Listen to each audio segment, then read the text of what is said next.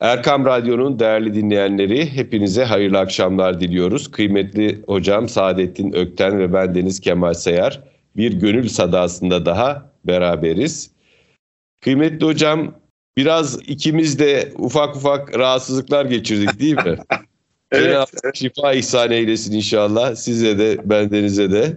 Amin efendim inşallah. Tez vakitte. Tez vakitte inşallah. Amin. İsterseniz biraz buradan hep doğaçlama konuşuyoruz ya. Hastalık, şifa bunlar bize ne hissettirmeli? Yani hastalık da bir an için işte sağlığın zeval bulması ve birdenbire aslında yapa geldiğimiz şeylerin ne kadar kıymetli olduğunu, aldığımız nefesin ve fark etmediğimiz o nefesin ne kadar bizim için önemli olduğunu hissediyoruz. Ateşsiz yatağa girmenin efendim sabah dinç uyanabilmenin ne kadar büyük bir kıymet olduğunu fark ediyoruz. Sizin mülahazalarınızla başlayalım. Sonra devam ederiz. Hastalık deyince son zamanlarda hep merhum Emin Işık'tan bizzat şahit olduğum bir anekdot geliyor aklıma. O da şöyle, bizim Necat vardır. Necat Bey, o da merhum oldu. E, Mevlevi hulefasından. Malum Emin Hoca da e, Mevlevi şeyhiydi. Necat Bey Sapanca'da oturuyor. Bir vesileyle ziyaretine gittik. Bir toplantı olacaktı. Necat Bey dedi ki, ben dedi efendim rahatsızlandım. Bir hafta kadar yüksek tansiyondan hastanede yattım. Evet. Şimdi ne bekliyor insan? Vah vah geçmiş olsun çok üzüldüm. Emin Hoca öyle söylemedi. Necatçığım dedi eskiden bizde dedi e, Mevlevilikte halvet vardı dedi. İnsanlar itikafa çekilirlerdi, konuşmazlardı, yemezlerdi, içmezlerdi. Şimdi modern hayatta bu olmuyor dedi. Modern hayat buna müsaade etmiyor. Ama Cenab-ı Allah bir kulunu terbiye etmek isterse bile tansiyonunu yükseltiyor. Onu bir hafta hastanede yatırıyor. Hastalık bir terbiye vesilesidir. Sen buna sevin dedi. Bunu hiç unutmuyorum. Aşağı yukarı belki aradan bir 10 sene falan geçti. Belki de daha çok. Hep hasta olduğum zaman aklıma bu gelir benim. Ben derim ki ama yine biz imtihan hafif olsun yani derim yani kendi kendime böyle niyaz ederim. Şimdi rahmetli Ayşe Şasa hanımefendi zaman zaman arardı beni sağlığında. Ayşe Hanım'ın e, uzun telefonları meşhurdur. Sizi de, sizinle de ben, ben, ben şahsen tanıyorum yani. Tabii. Ee, Zafer Efendi'nin meclislerinden tanıyorum. Tabii siz öyle de tanıyorsunuz. Ben, ben de şahsen evine ziyarete giderdim. Hatta Ayşe abla arada bir sürprizler yapar, taksiye atlar. Mesela Oo. ben Bakırköy'de çalışıyorum. Gelir Bakırköy'de ziyaret ederdi filan.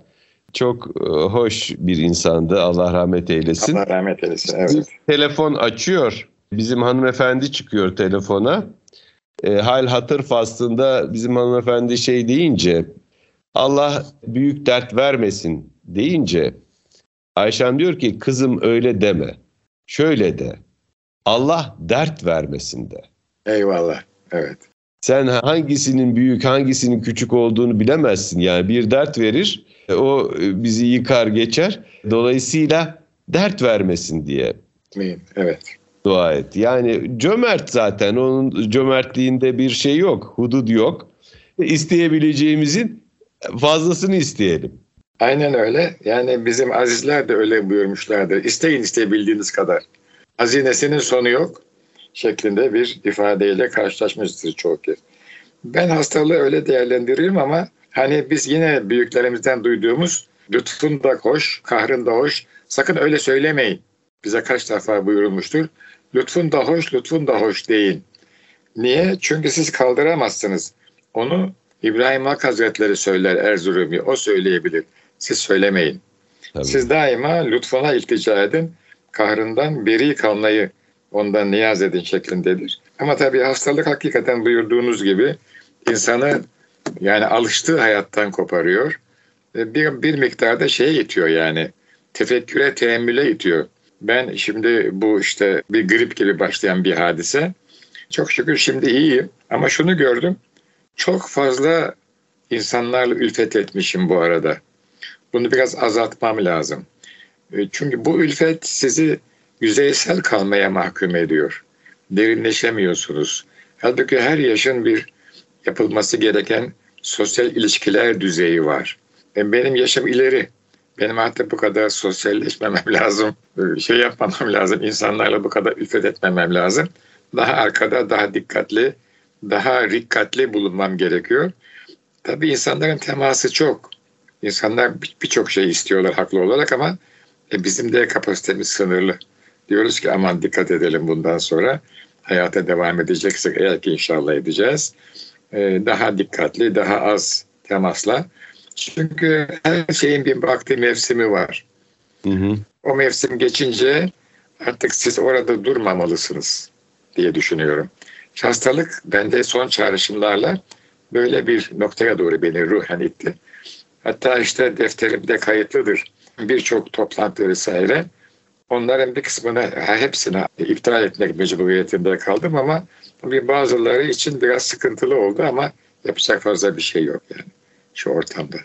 Şimdi siz Yahya Kemal Üstad gibi söylüyorsunuz. Yahya Kemal Üstad'ın bu dizesini. His var mı bu alemde nekahat gibi tatlı diyor. Nekahat gibi tatlı. Evet. Hayata katılmak da lazım. Hep evde hep evde o da olmuyor. Yavaş yavaş işte intibak ediyoruz. Mesela ben bu psikolojik olarak da çok mühim bir şey. İnsanlarla ülfet. Ama o ülfetin derecesini ayarlamamız lazım. Her yaşa göre o fark eder. Bazı meclislerde bazı yaşlarda bulunulur. O yaşlara geçince o meclislerde bulunulmamak icap eder. Bu çocukken de böyledir, gençken de böyledir, orta yaşta da böyledir, yaşlıyken de böyledir. O meclislerin e, havası, rengi, tadı size uymaz. Mesela eskilerde sohbet meclisleri farklıydı. Gençler her sohbete girmezlerdi, giremezlerdi. Onlar belli bir vakitte o sohbete katılırlar. Sonra onlar kendileri müsaade alıp çekilirler. Eğer almazlarsa sohbeti idare eden sohbet şeyi hadi evladım siz artık evinize gidin. Biz şimdi biraz yaşlılarla müsahabe edeceğiz derdi. Böyle bir usul adab vardı orta yerde. Evet. Kıymetli hocam tabii bir seçilmiş yalnızlık var. Bir de insanın istediği halde insan bulamamaktan kaynaklanan yalnızlık var. Seçilmiş yalnızlık yani ben halvetler encümen olarak anlıyorum onu. Kalabalıklar evet. içinde itikafa girebilmek, yalnızlığı seçebilmek, kendi derinleşmesine odaklanabilmek. Çok fazla sosyal, bugünlerde bir laf var hoşuma gidiyor. Sosyal böcek diyorlar. Fazla insan ilişkisi kuran e, kişilere. Çok fazla sosyalleşme içsel manada bir yüzeyselleşmeyi beraberinde getiriyor sizin söylediğiniz gibi. Çünkü tefekkür edecek, düşünecek zaman bulamıyorsunuz. Evet, evet. Şimdi şeylerin Hollandalıların Nikzen diye bir uygulaması var. Ben de geçtiğimiz günlerde bir kitap vesilesiyle karıştırarak öğrendim. Bazı günleri serbest bırakıyorlar. O günler sadece hayal kuruyorlar, tefekkür ediyorlar, düşünüyorlar. Bir tür tarlayı nadasa bırakma hali gibi. Şimdi evet. zihin sürekli stimulusa, uyarana alıştığı zaman hep dışarıda bir uyaran istiyor. Birisi konuşsun istiyor, bir televizyon sesi orada açık olsun istiyor ve içeri doğru bakamıyor. Evet. Yani biraz dışa gözümüzü kapamamız lazım ki içeriye uyanalım. Değil mi? Aynen öyle. Tabii şimdi insan diğer insanlardan ayrı kaldığı zaman sadece kendi iç sesini dinlemiyor. Tabiatın sesini de dinliyor. Tabii. Bu benim için çok mühim bir hadise. Hı. Ve oradan bir takım çağrışımlar dünyasına doğru gidiyorsunuz. Bu mesela benim bu işte son bir, bir iki haftadaki uzlet halimde nice hatıralar canlandı gözümün önünde. Eskiden yaşamış olduğum hatıralar. Bunların içerisinde tabii ki büyüklerim var. Onlarla geçirdiğim zamanlar, sözleri, ikazları ve her hatıra tekrar hatırlanınca zihinde ve gönülde yeni yorumlara yol açıyor. Yani ben bu espriyi nasıl fark etmemişim diyorsunuz. Bu, buradaki dikkati, bu kelimeyi, bu nüansı, bu davranışı hatta bu sükutu nasıl fark etmemişim diyorsunuz. Böylece hakikaten yani hani var ya siz onu bilirsiniz. İnsan bu meçhul. Galiba Alex Carroll mıydı? Carroll, evet. İnsan kendini bilemiyor hakikaten yani. E, tabii bendeki izah şöyle. Allah lütfediyor. Yani kalbe ilham ediyor. O uzlet halinde o yalnızlık halinde, o tefekkür halinde e, manen bir başka dünyaya doğru göç ediyorsunuz. Sonra tabii o bitiyor. Malum bütün hareketler tek düze değildir. İnişler ve çıkışlar vardır. Bazen insan munkabız olur, bazen munbasıt olur. Eski tabirler bunlar. Bazen e, kapatılmıştır, bazen açıktır. İşte bu hastalık vesilesiyle toplumdan soyutlanmak bir manada bana tekrar belli bir hatıralar dizisini yaşatma ve hatırlama imkanı verdi. Hatta inşallah bir kitap yapacağım bunlarla ilgili. Tabii. Yani e, bu aslında Orhan Okay Hoca'nın Defterimde Silik Yüzler diye çok güzel bir kitabı evet. var. Muhteşem, muhteşem. Evet. E, siz de çok kıymetli bir eser verirsiniz hocam. Bu Allah. hatıra yazmakla çok kıymetli olur. Orhan Bey tabii bir başka hazret. Yani o onun e, müktesebat, yetiştiği dönem, Erzurum'daki uzun uzlet ve hizmet yılları o çok farklı bir insan. Biz onların peşinden giden insanlarız. Bu yani bir medeniyetin devamı, yükselişi ve kendi kendini yenileyişi hatta tekrarı çok mühim hadiselerdir. Orhan Bey merhum onların içinde bulundu. Ben daha sonra mülaki oldum. Bir de tabii şey var yani yaptığım tahsil itibariyle farklı bir dünyanın çocuğu oldum ben. Ama hiçbir zaman kendi bulunduğum bana kimlik veren öz dünyadan kopmadım, kopmak da istemedim. İyi ki de kopmamışım. Evet. Şimdi sizin bu bahsettiğiniz şey, hadise bana insanın yalnız kalmakla ve zihnini bir şeye özellikle teksif etmemekle, yoğunlaştırmamakla gelen üretkenliğini hatırlattı. Şöyle e, bir şey efendim bu. Eğer zihnimizi aylak ve serbest bırakırsak oraya yepyeni fikirler kök salmak üzere geliyorlar. Yani daha önce mesela hatırınızdan kaçmış olan bir şey hatıranıza daha canlı geliyor. Daha önce kendini ifade edememiş bir fikir kendini çok daha canlı ifade ediyor. Bütün mesele zihnimizi dinlenmeye bırakabilmek. Buna evet. beynin varsayılan ağı deniyor nörolojide, nöropsikolojide rahat bıraktığımız zaman kendimizi böyle bir zaman baskısına uğramadığımız zaman çok daha üretken velut fikirler zihnimize e, üşüşüyor. Bir de efendim sizin bu söylediğiniz e, şeyde bir yazarın bir cümlesi geldi aklıma. Diyor ki dün yürüdüğün yoldan bugün bir daha yürü. Çok basit bir cümle. Fakat daha bir dikkatle, farklı bir dikkatle yürü.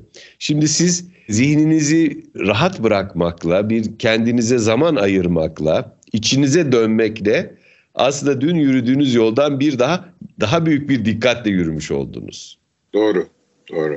Şimdi bu açıklamalardan sonra aklıma Bertrand Russell'ın Aylakla Övgü kitabı. Evet.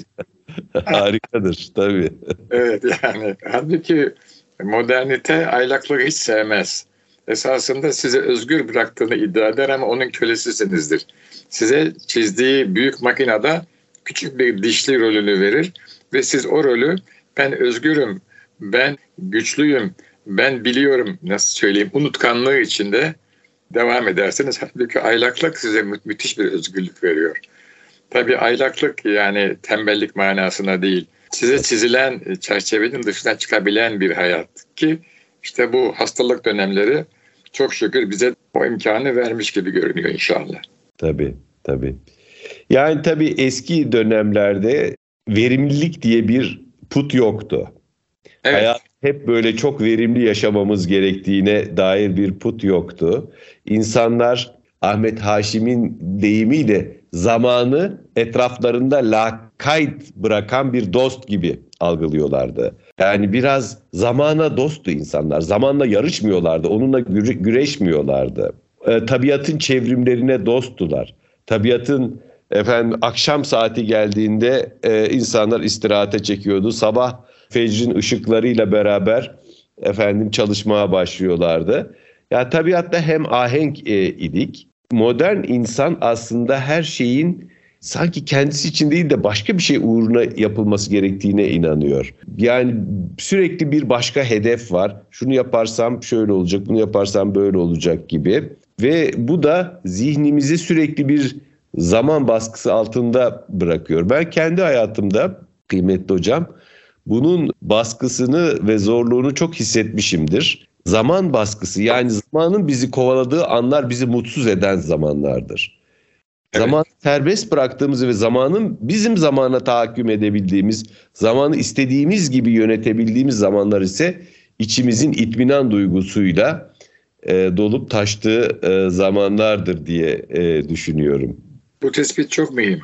Yani bizim zamana hakim olmamız, zamanı yönetmemiz lazım. Ben akademiye başladığım zaman 60'lı yılların ortası 1964 tabii akan bir sel var. Siz ona kapılıyorsunuz. Sonra aradan bir 40 sene falan geçiyor, 50 sene geçiyor. Hissediyorsunuz ki zaman sizi kovalıyor. Halbuki 60'lı yıllarda siz zamanı yönetiyordunuz. Küçücük bir asistansınız ama zamanı yönetiyordunuz. Çünkü sonra şu noktaya geldim. Türkiye dünyayla bütünleştikçe dünyanın ritmine ister istemez kapılmak zorunda kalıyor. E, şu veya bu sebepten. Bunda gösterilen tarafı şu, ihtiyaç, ekonomi vesaire vesaire. Halbuki bakıyorum ben batıda daha sonra gördüğüm kadarıyla hayata yön veren adamlar zamanı özgür bırakan insanlar. Onlar zamanın ritmine kapılan insanlar değiller.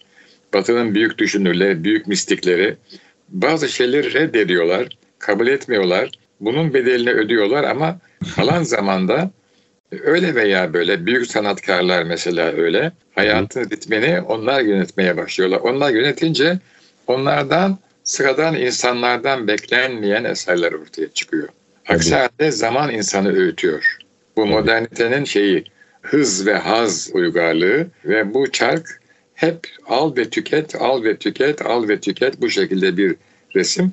Halbuki biraz frene basıp ben bu e, e, döngünün dışına çıkacağım, bu döngüye esir olmayacağım dediğinizde size de öyle veya böyle ölçeği hiç mühim, mühim değil, mahiyeti mühim, çok hoş zuhuratlar gündeme geliyor.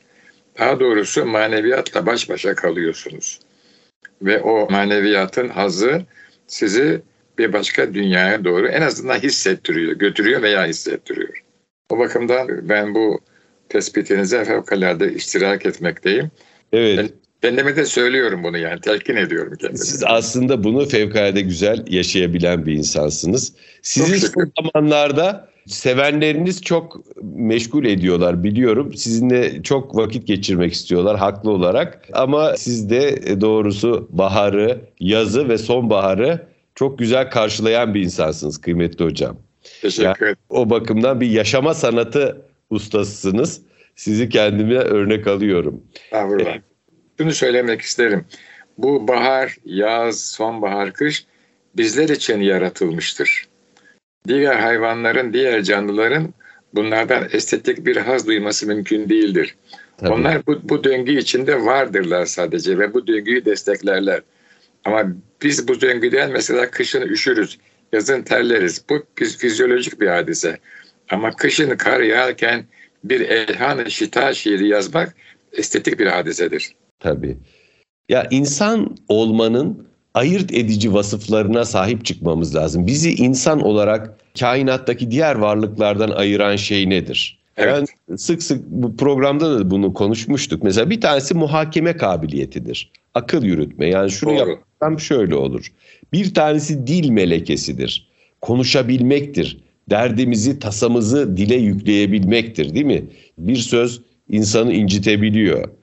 Bir tanesi kendimizin farkında olmaktır. Hangi e, varlık, hangi efendim kainattaki varlık şunu düşünüyor. Yani ben yarın ölebilirim, ben şöyle bir insanım, şöyle bir varlığım değil mi? Kendini diğer varlıklara nispetle konumlandırıyor. Evet. Bir tanesi kendini bilebilmektir. Yani insan olarak kendini bilebilmek, e, tanıyabilmek, haddini bilebilmek, hududunu bilebilmektir. Bir tanesi de kıymetli hocam bence sohbet, sohbeti yarandır. Yani sohbet. yaran sohbeti bir de kendini de yar bilip kendinle de sohbet edebilmek. Ve nihayet geçtiğimiz günlerde çok e, orijinal bir kitap e, karıştırıyordum. Homo prospectus diyorlar insan için. Gelecek yönelimli olan varlık hiçbir varlık bizim gibi kendini gelecekte hayal edemiyormuş kıymetli hocam. Biz zihnimizde kendimizi geleceğe doğru taşıyabiliyoruz. Geleceği hayal edebiliyoruz ve muhtemel şeyleri, e, durumları, ihtimalleri e, gelecek içinde hayal edebiliyoruz. İnsanın bu hususiyetleri onu diğer varlıklardan ayırıyor ve daha üstün kılıyor tabii ki. Yani bu üstünlüğün hakkını vermek lazım.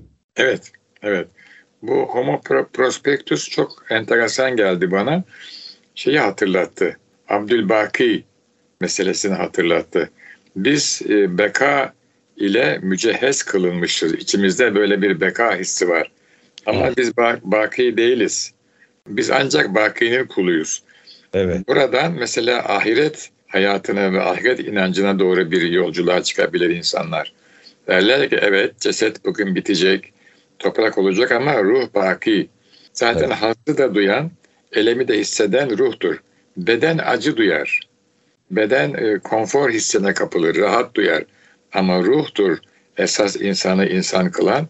O da ilahi bir mevhibedir. E, yani şimdi akılla düşünen insanlar bile Homo prospectus'tan insanın ebedi yolculuğunu hissedebiliyorlar. Yarına düşünmek, yarından sonrayı düşünmek, ondan sonrayı düşünmek. Bu fikir, bu tefekkür, bu duygu, bu hissiyat bir yerde bitmiyor şeklinde. Bu çok güzel bir açılım oldu inşallah. Evet Mehmet Hocam. İnsan sonsuzluktan bir öz taşıyan her şey e, karşısında büyüleniyor. Vecde kapılıyor. Yani içimizde bu sonsuzluk arzusu var. Dolayısıyla insan şöyle düşünüyor. Acaba biz yıldızların tozundan yapılmayız diye bir söz vardır. Onu şöyle de söyleyebilir miyiz? Çünkü yıldızlardaki mineraller oluşturuyor insanın. Ya yani insan sonsuzluktan da yapılmadır e, diyebiliriz belki. Ruh sonsuzluğun esintisini taşıyan e, bir şey. Bilmiyorum bu konuda ne dersiniz? Biraz insan ruhu üzerine konuşalım mı? Vallahi konuşalım ama beni aşar o yani. O sizin mevzunuz oluyor. Aslında sadece... bizi aşıyor, bizi de aşıyor. Kolay bir mevzu değil hocam.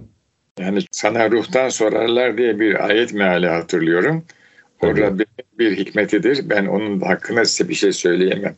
E, mealen böyle buyurmuştur tahmin ediyorum. Yani çok bilgim kesin değilse bile. Ama biz hissediyoruz. Her şeyi aklen bilmek mecburiyetinde değiliz. Zaten buna gücümüz de yetmez. Evet. Ama hissiyatımız çok önemli bir noktadadır. Aşk imiş her ne varsa alemde, ilim bir kıylü kalimiş ancak diyor Fuzuli. Tabii. İlim kesbiyle paye rifat, bir emri muhalimiş muhakkak, aşk imiş her ne varsa alemde, ilim, ilim bir kıylü kalimiş ancak. Neticede biz bir yere kadar biliyoruz, ondan fazlasını da zorlamamamız lazım. Fakat bizde sonsuzluğa açılan, sonsuzluğu özleyen, sonsuzlukla ehmal olmak isteyen bir boyut da var. İşte o boyut duygu boyutu, o boyut aşk boyutu. Dolayısıyla böyle yalnızlıklarda tabii ki bir yere kadar bilgiler, düşünceler, hatıralar ama ondan sonra duygular çok ön plana çıkıyor. Bir haz hissediyorsunuz iç dünyanızda. Mayalanmış, tortulanmış, sizi yaşatan, sizi var eden, belki genç yaşınızda yaşadığınız bir olayı tekrar tekrar hatırlamak sizi ayakta tutan Sonra bakıyorsunuz o olayın etkisiyle söylediğiniz sözler, yazdığınız yazılar, zaman zaman sükutunuz, zaman zaman eylemleriniz sizi var kılmış, şahsiyetinizi oluşturmuş. Düz bir matematik, düz bir fizik değil bu. Evet bir eylem var, bir mekanik bir hadise var ama onun bir şahsiyeti, bir özelliği, bir rengi, bir ambiyansı var. Bu çok önemli bir şey. İşte o da ruhtan geliyor. Hastalık bunların tekrar hatırlanmasına, gündeme getirilmesine bir boyutta tekrar yaşanmasına sebep oluyor ki o da ayrı bir renk getiriyor. Ben böyle hadiseleri e, helezona benzetirim. Şimdi daire etrafta döndüğünüz zaman tekrarlarsınız aynı hadiseyi. Ama daire yavaş yavaş yükseldiği zaman o helezon olur. Aynı hadiseyi tekrarlamazsınız. Aynı, aynı hadisenin benzerini farklı bir zaman diliminde yaşarsınız. Dolayısıyla her dönüş hatıra üzerinde daire üzerinde bir dön, bir devir değil, bir helezon üzerinde bir devir oluyor. Yükseliyorsunuz veya derinleşiyorsunuz. Üç boyuta çıkıyor düşünceniz ve duygularınız. Bu benim için çok mühim bir şey. Ve bunu mesela şöyle de söyleyebiliriz. Merhum Ali Nihat Bey'le işte kısa da olsa böyle birkaç yıl e, kendi e, sohbetlerine katıldığımda o demişti ki evladım aynı eseri farklı yaşlarda birkaç defa okuyun. Tabii. Bu çok mühim bir şey. Hatta bunun mütemmimi olsun diye söylüyorum. Şu anda belki pek alakası yok ama bir muhar, bir yazarı okuyorsanız külliyatıyla beraber okuyun. Bütünüyle okuyun ki tanıyabilirsiniz şeklinde bir ifade vardı. Hatıralar da böyle. Yani bir insanla yaşadığınız bir hatıra aynı bir kitap gibi, bir anekdot gibi, bir hikaye gibi farklı yaşlarda hatırlandıkça farklı çağrışımlar, farklı duygusallıklar ve hiç şüphesiz farklı zenginlikler ortaya çıkıyor. İşte hastalığın getirdiği fasıla bu imkanları da sağlıyor insanlara. Bir taraftan ilaç saatini düşünüyorsunuz, bir taraftan da bunlarla meşgul oluyorsunuz. Böyle bir zaman geçirdik elhamdülillah. Maşallah. İnsan hatırlayabildiği kadar var kıymetli hocam. Evet, aynen öyle. Hatıralarımızla varız. Belleğimiz olmasa, hafızamız olmasa, hatırlayabildiklerimiz olmasa kimliğimizi nasıl inşa edeceğiz değil mi? Mümkün değil, mümkün değil. Bir de e, tabii şunu da söylemek lazım. Hastalık bize dünyanın zeval bulucu mahiyetini, faniliğini de gösteriyor. Evet. Yani vücut bir defa zeval buluyor. Vücut bazı şeyleri iyi yapamamaya başlıyor. Sonra izale-i elem birden sevinç oluyor. Bir elem yaşıyoruz. Evet. Sağlık da izale-i elem oluyor. Yani o elemi hayatımızdan kovarak yeniden e, sevince kavuşuyoruz. Ama bir yandan da bu fanilik bilinci bizi hayatın ruhsal ya da manevi boyutuna da açmış oluyor. Evet. Yani şöyle bir tarz var tabii çok mekanik hayatı yaşama. Ben onlara yaşayanlar mezarlığı diyorum. Hayatın içinde hiçbir estetik duyuş olmadan, bir ibadet şevki olmaksızın, efendim istik tecrübeyi çok az hayatına katarak, varlıktaki o derin ahengi, derin güzelliği fark etmeden çok böyle işe vuruk, sadece iş eksenli, yapmak gereken şeyler eksenli yaşadığımız zaman şiirsel tarafımız güdük kalıyor. İnsanın bir de şiirsel bir tarafı var. Tabii çok mühim o. Evet. Evren, kainat, ahengin şiiri. Yani biz o şiiri gözlerimizi kapadığımız zaman her şeyi bir bütün olarak göremiyoruz. Eksik görüyoruz, nakıs görüyoruz. Kendimizde de e, nakıs tarafları maalesef ön plana e, çıkarmış oluyoruz.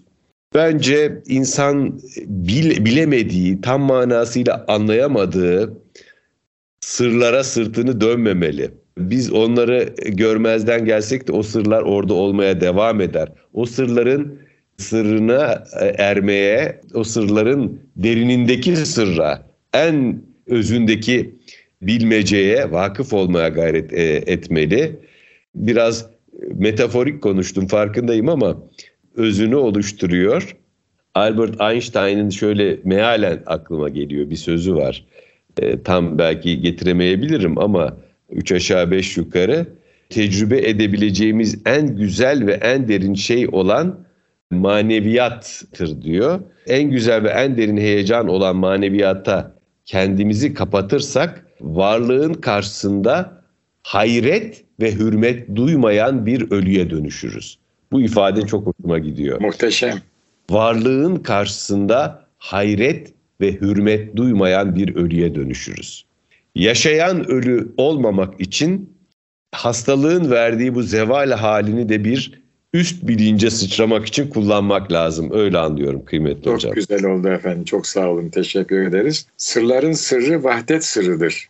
Evet, o, eyvallah. O, o bütünlüğü yakalayabilirsek eğer o tabii kalpte zuhur eden bir haldir. Ona akıl erişemiyor. O vahdet sırrına erdiğimiz anda biz çok büyük bir artık büyük tabirini kullanıyorum. Başka bir tabir yok. Muhteşem bir oluşumun bir parçası, bir zerresi olduğumuz, olduğumuzu hissediyoruz. Adeta büyük bir heyete minicik de olsa iştirakimiz bizim hayatın manasını anlamamıza vesile kılıyor bizi şahsımızı. İşte bu hani ben buna biraz da zorunlu uzlet hali diyeyim çünkü birdenbire hayattan kopuyorsunuz, rutinlerden ayrılıyorsunuz. O sizi yavaş yavaş böyle bir ruh haline doğru, böyle bir düşünce ve duygu haline doğru götürüyor. Bunun da tabii bir şükrü var. Bir tabii elhamdülillah Şafi ismi üzerimizde tecelli ediyor.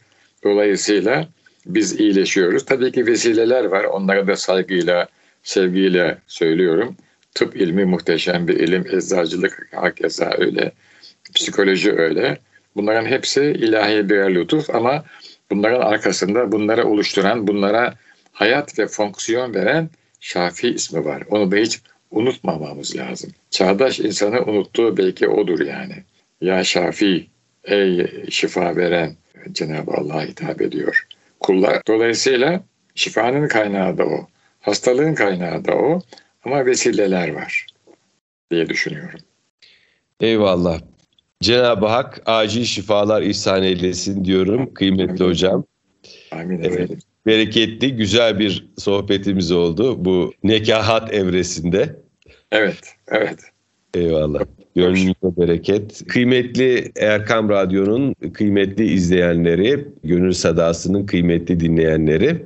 Efendim bu vesileyle de hekim olarak da bir vazifemi yerine getireyim.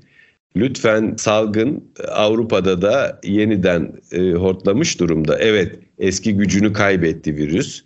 Eskisi kadar bizi hastalandırmıyor. Fakat yine de tedbirli olmakta fayda vardır. Kalabalık ortamlara girdiğinizde kendinizi koruyacak maskelerle bulunursanız virüsle enfekte olma ihtimaliniz azalacaktır. Sadece bir değil birkaç virüs var şu anda. Bunlardan birisiyle yani siz bilirsiniz ama e, daha tedbirli olmanızda e, fayda vardır. Tanışmak istemiyorsanız şimdi e, birden şey geldi aklıma. Eşrefoğlu Rumi geldi hocam. Bela gökten yağmur gibi yağarsa başını ana uzatmaktır adı aşk diyor. Evet. Şimdi bu virüs meselesinde de çok değişik görüşler var. Kimi arkadaşlar hiçbir tedbir almama uygun görüyorlar. Biz yine de hekim olarak vazifemizi yapalım. Tedbirleri alın diyelim. Evet. Sağ olun, var olun efendim. Dininize sağlık. Hepinize hayırlı akşamlar diliyoruz efendim.